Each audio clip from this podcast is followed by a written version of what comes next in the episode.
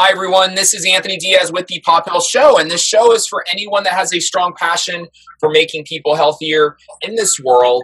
I'm really enthused. I'm really excited to have Bob Saunders on the show. Known Bob for some time now, um, and he's always done some really great stuff. He's always given me some really great advice. So um, I thought he would just be amazing to have on the show, share his experience, his origin story. Um, Bob Saunders is the general partner at OCA Ventures, and he's also the uh, chairman and co-founder of Accelerate Health in Louisville, Kentucky. Bob, welcome to the show. I'm delighted to be here. Well, thanks for peeling off time to do this and spend time with me to reflect, share what your passions are today in health and, and the future of health. And uh, and along those lines, maybe you can teleport us back, transport us back, or tell us a little bit about the series of events that have gone on throughout your life that have led you to where you're at today. Right. Well, I, I guess my my interest in healthcare investing uh, probably goes uh, back several decades. Uh, I was a consultant for many years at uh, both the Boston Consulting Group and Bain and Company, and I did work with a number of healthcare clients. Uh, but more importantly than that, in the early 1990s uh, mid 1990s, I became a, a, general partner of Chrysalis Ventures in Louisville, Kentucky. Uh, Chrysalis does an awful lot of healthcare investing, and um, uh, one of my partners at Chrysalis is uh, David Jones Jr., who uh, was chairman of Humana for many years while we were partners. And uh, through that relationship and the healthcare investing that we did, I became very familiar with lots of aspects of the healthcare system. Uh, I also got uh, about oh seven or eight years ago much more intimately familiar with the healthcare system when my mother who uh, was in her 80s, uh, had a fall, broke her hip, uh, went into the hospital, uh, was discharged, and then wound up with a hospital acquired infection, which ultimately uh, was uh, responsible for her passing away. And shortly thereafter, my dad became incapacitated. And so I hmm. grappled with both the healthcare system the acute parts of the healthcare system, the post acute parts of the healthcare system, and uh, issues related to uh, hospice and end of life care. So I had a lot of uh, personal familiarity, uh, as well as my sort of more uh, distant familiarity as an investor with the healthcare system.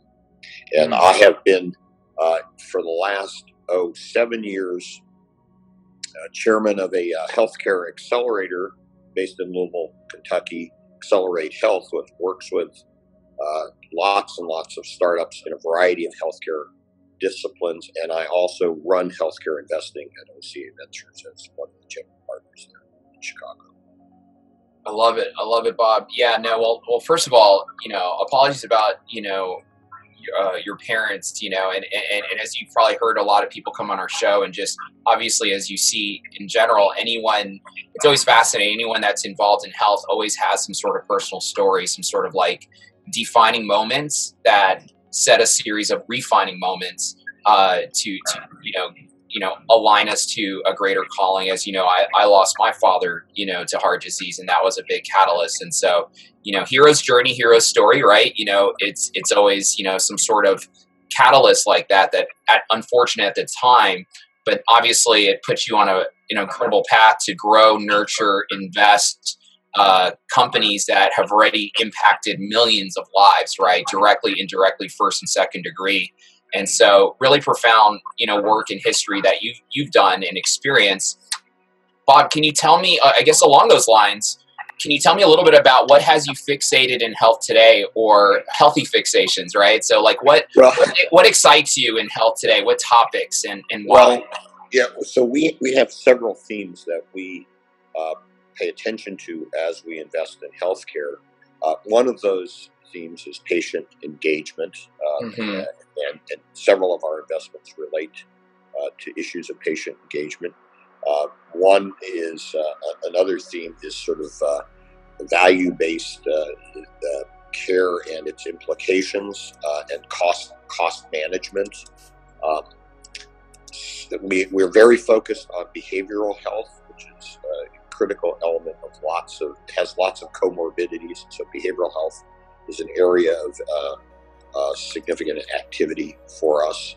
Um, we are also, you know, focused on things relating to uh, provider workflow management, uh, physician and nurse burnout, etc.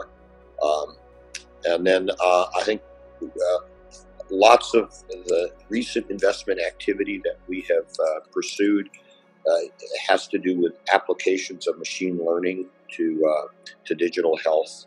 So our mo- our two most recent investments, one is a, a, beginning of life company uh, which relates to uh, providing guidance for nutrition relative to, to uh, neonatal intensive care unit NICU babies uh, and the infant bio. And it uses uh, machine learning to guide uh, practitioners on the specific nutrition uh, program for individual NICU uh, infants. That's a company called Astarte, which is based in Philadelphia and uh, that was our very first investment out of our new fund, OCA4.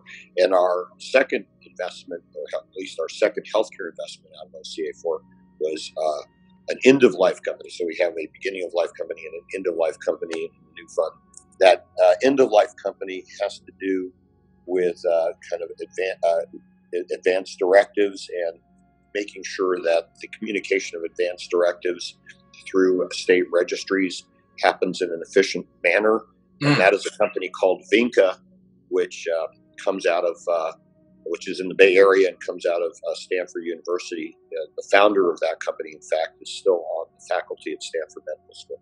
So we have lots of themes. Uh, we're interested in, you know, all areas of pain within the healthcare system where there are opportunities for disruptive uh, solutions that particularly, you know, kind of use uh, digital uh, tools.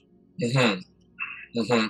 No, I, I, love it. You, you, guys are really hitting on some some some solutions or bringing to market and helping and support some solutions and some big pain points in the industry. Um, it's really exciting what you're doing. I guess along those lines, Bob. I mean, what, what some of these themes and problems that you're solving in the market with these uh, investments and supporting these companies where is it taking us? Where will it take us in the in the future? You know, like what are some of these uh, what are some of these uh, solutions going to shape up to be, and what how does that shape the future of health the way that you see it? Well, I mean, I think uh, clearly, and, and I think this is obvious to everybody involved in the health system, the patient and the patient's family have a a, large and just rapidly growing role in in care uh, decisions and uh, kind of uh, and in in maintaining health.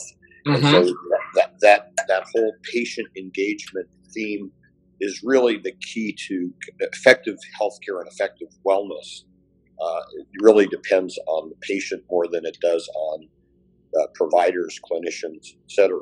Mm-hmm. So that that's clearly one. That's one of the things that will drive uh, uh the health system forward in the future.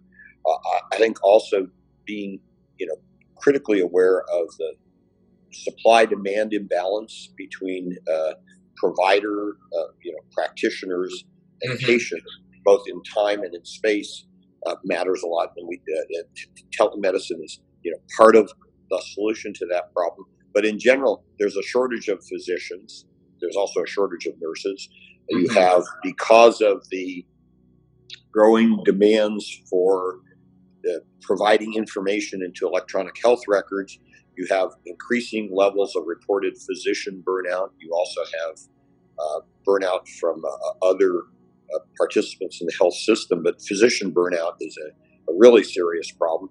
And one of the answers to that is uh, kind of moving the locus of care further out from the physician to uh, other providers, nurse practitioners in particular, and other uh, you know, participants in the provider ecosystem will become ever more important. And also, family and, and, and patients become much more important in the decision process, as I already said. I love it. I love it. Yeah, no, absolutely. I mean, a lot of you know, and we're starting to hear a lot more about quadruple aim, where that fourth aim is is you know the physician burnout as well, which is a which is something that's emerging. Um, I, I guess, Bob, you know, what's one thing that's interesting is like, you know, healthcare's been around for so long, right? And the way that we've been servicing patients has been around for so long. We, yes, we were stuck in a service based model, but is it just because we're moving toward, towards a value based model that everyone's getting super serious about focusing on the patient, or are there some other other technology no, processes, I, or like what's what's what's driving this this new focus, this new exciting? I, I, think I think value based care was a resp- a response to the uh, the underlying problem, the underlying right. problem, the fact that we had a healthcare system that was not about keeping people healthy. It was about solving, uh, you know, uh, uh, in a very limited way, uh, the emergence of problems that popped up and had, a, you know, kind of a uh, momentary interaction between a provider and a patient. Whereas, you know, uh, health and focus on health is focused on a much larger picture, and that sort of was what was driving, and we also had growing costs without any real outcome evidence of improved outcomes relating to the growing costs if you compare the United States, you know, with other parts of the world. Um, mm-hmm. Um, and and, and, and the, the practical reality is that, you know, value-based care is a, is a reaction to that problem. Mm-hmm. The underlying problems are that ownership for, of, of healthcare has to be in the hands of the people who matter most, which is the patients and their families. Mm-hmm. And uh, the internet has facilitated ever growing knowledge by the consumer uh, of healthcare, the patient. Uh, and and uh, as a result of the fact that you have uh, the uh, enabling of communications and awareness to patients and a healthcare system that's overburdened and over extended, uh, there was a need for change. Those themes will continue even as value based care continues to evolve and become much more of what our health system is about than the historic fee based uh, care system that uh, developed over the several decades after World War II.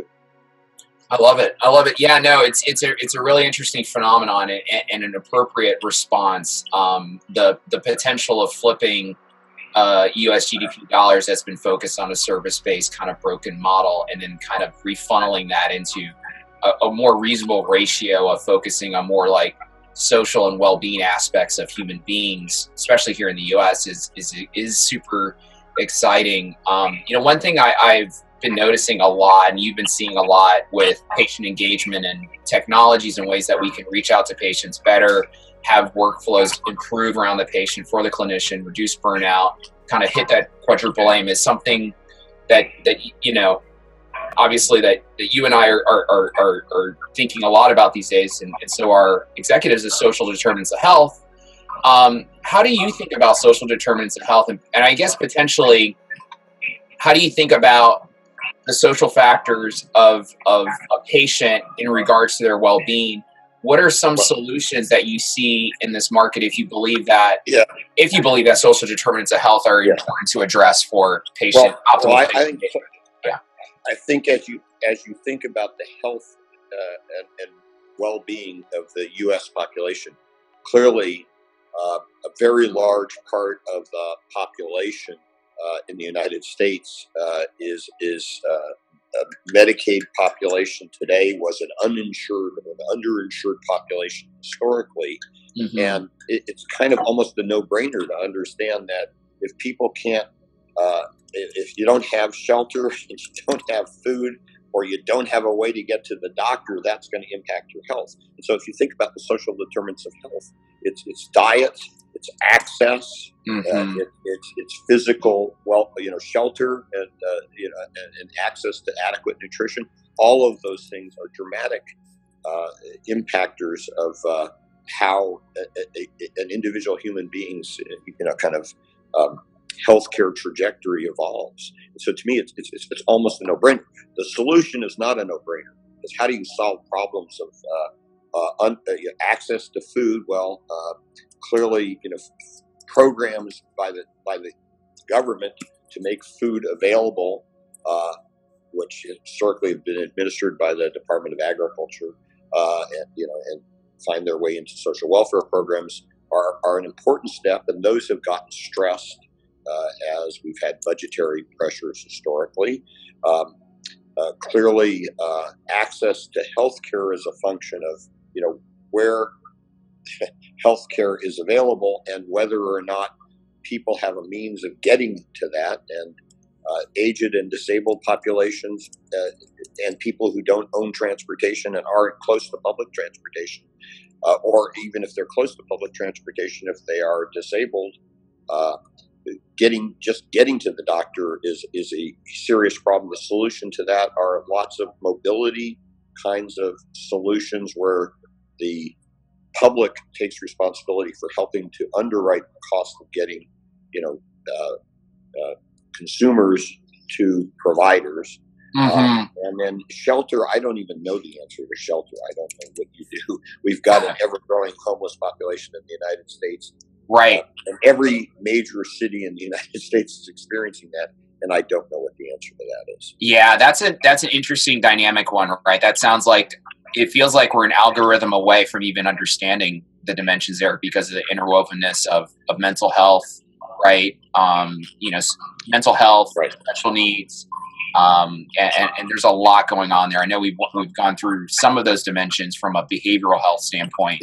Um, lots of different philosophies all across the country on how we tackle that problem. Probably too much for for this uh, this episode, uh, Bob. But um, I guess you know you, you mentioned some critical points on patient engagement and the interwovenness of social determinants of health, and you mentioned a lot of loops and workflows. Do you, do you see us technology or what need what else needs to happen over like well, I, the next well, years you know that to close those loops you know yeah well i think technology is uh, an important part of the answer it's mm-hmm. not by any means the, the the, the sole answer but technology right. is certainly an important answer I, I mean one observation i will make is that a large part of the medicaid population today mm-hmm. has access to uh, smart mobile devices and mm-hmm. that creates the opportunity for patient engagement in a way that it wouldn't have existed 10 or 15 years ago.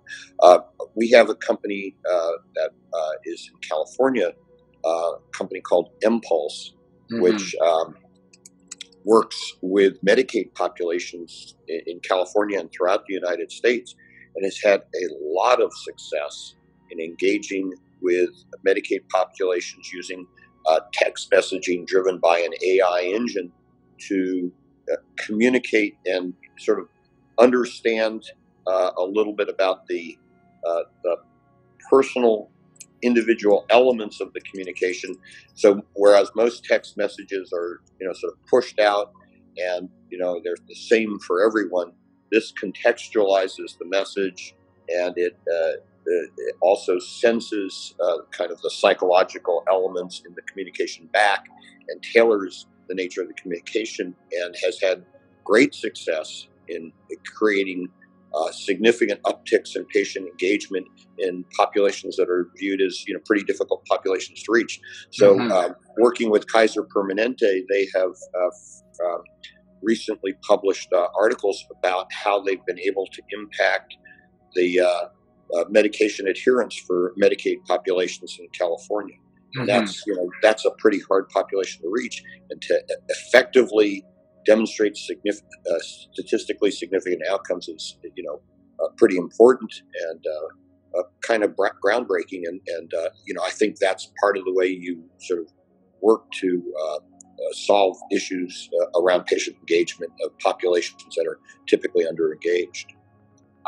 Love it. I love it. Yeah, no, I'm super big fan of what mPulse is doing, and and and that's a that's a powerful impact they're making with Kaiser, which is is literally just right down the road for me. But you know, and it was also really exciting to see that you know uh, Bernard Tyson over at Kaiser, you know, announced this new program to expand you know this type of work that they're doing, but expand to go deeper on social determinants of health resources, right, for their 12 million members. And so, I, you know, when a, when a system like that is doing what they're doing with companies that you are personally working with, Bob, that's really that's really powerful and exciting. And then it sets the it's it, it paves the way for obviously other systems to follow suit because obviously a, a, lot of people look at systems like Kaiser, Intermountain, et cetera, et cetera, for for what's a true north, right? And so, Right. um, so no, super exciting, Bob. I guess I want to be sensitive to your time. This is I could jam out with you all day long about health, Well, but I want to be sensitive to your time. Yeah. So I, I've got a, I've got a couple more minutes, and then unfortunately, I, I've got a commitment that I have to jump. no worries, no worries. A couple more minutes is is just enough to kind of just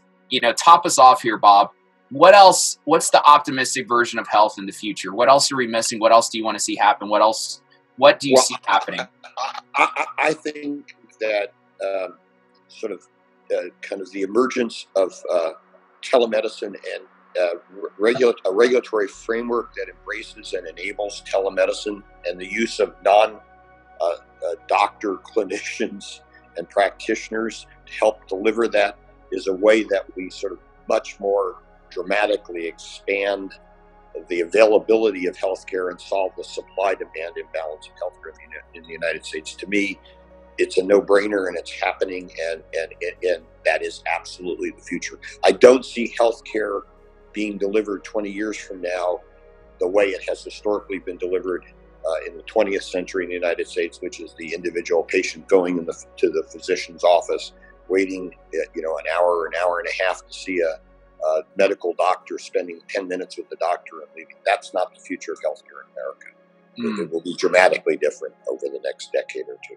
Mm, mm. I'm right there with you, Bob. Yeah, I'm right there with you. Um, well, thank you, thank you for sharing that, Bob. And then, um, and, and I'm I'm right I'm right there with you. It's really exciting to see that you know you're you're making contributions and have been for a while for the future of health, investing in companies, voting with your dollars, but supporting these companies and nurturing them and growing them and advising them and and and funding them. Right? You know, they're important. They're important solutions in this marketplace, and it's it's exciting to see the change happening. Bob, what's a great way for people to interact with you directly or through social media if you would like Well, those two things to occur? Well, the, I, I, I'll, uh, I, I am not an active participant in social media because I get overwhelmed every time I try and engage in social media. But I'm happy to share my email address, bob at ocaventures.com or bob at acceleratehealth.com. Either of those uh, email addresses will reach me, and I'm more than delighted to try and respond pretty quickly to people who uh, reach out to me through either uh, OCA or Accelerate Health. Awesome. Awesome. Bob, thanks so much for making time. Know you got to run, but this was really exciting to dive deeper with you on your background, which I really enjoyed and, and, and have never heard after knowing you for, for a little bit now. Um, so it was exciting to hear that. Your, your, what you're working on today, what has your passion captivated on, and your version of health and uh, of the future, which is super exciting. This was great, Bob. Thank you so much for your time. My, my pleasure. Delighted to uh, to chat. Thanks so much, Bob. Much right. appreciated. Great. Take Thank care. Thank you. All right, you too. Thank you. Bye bye.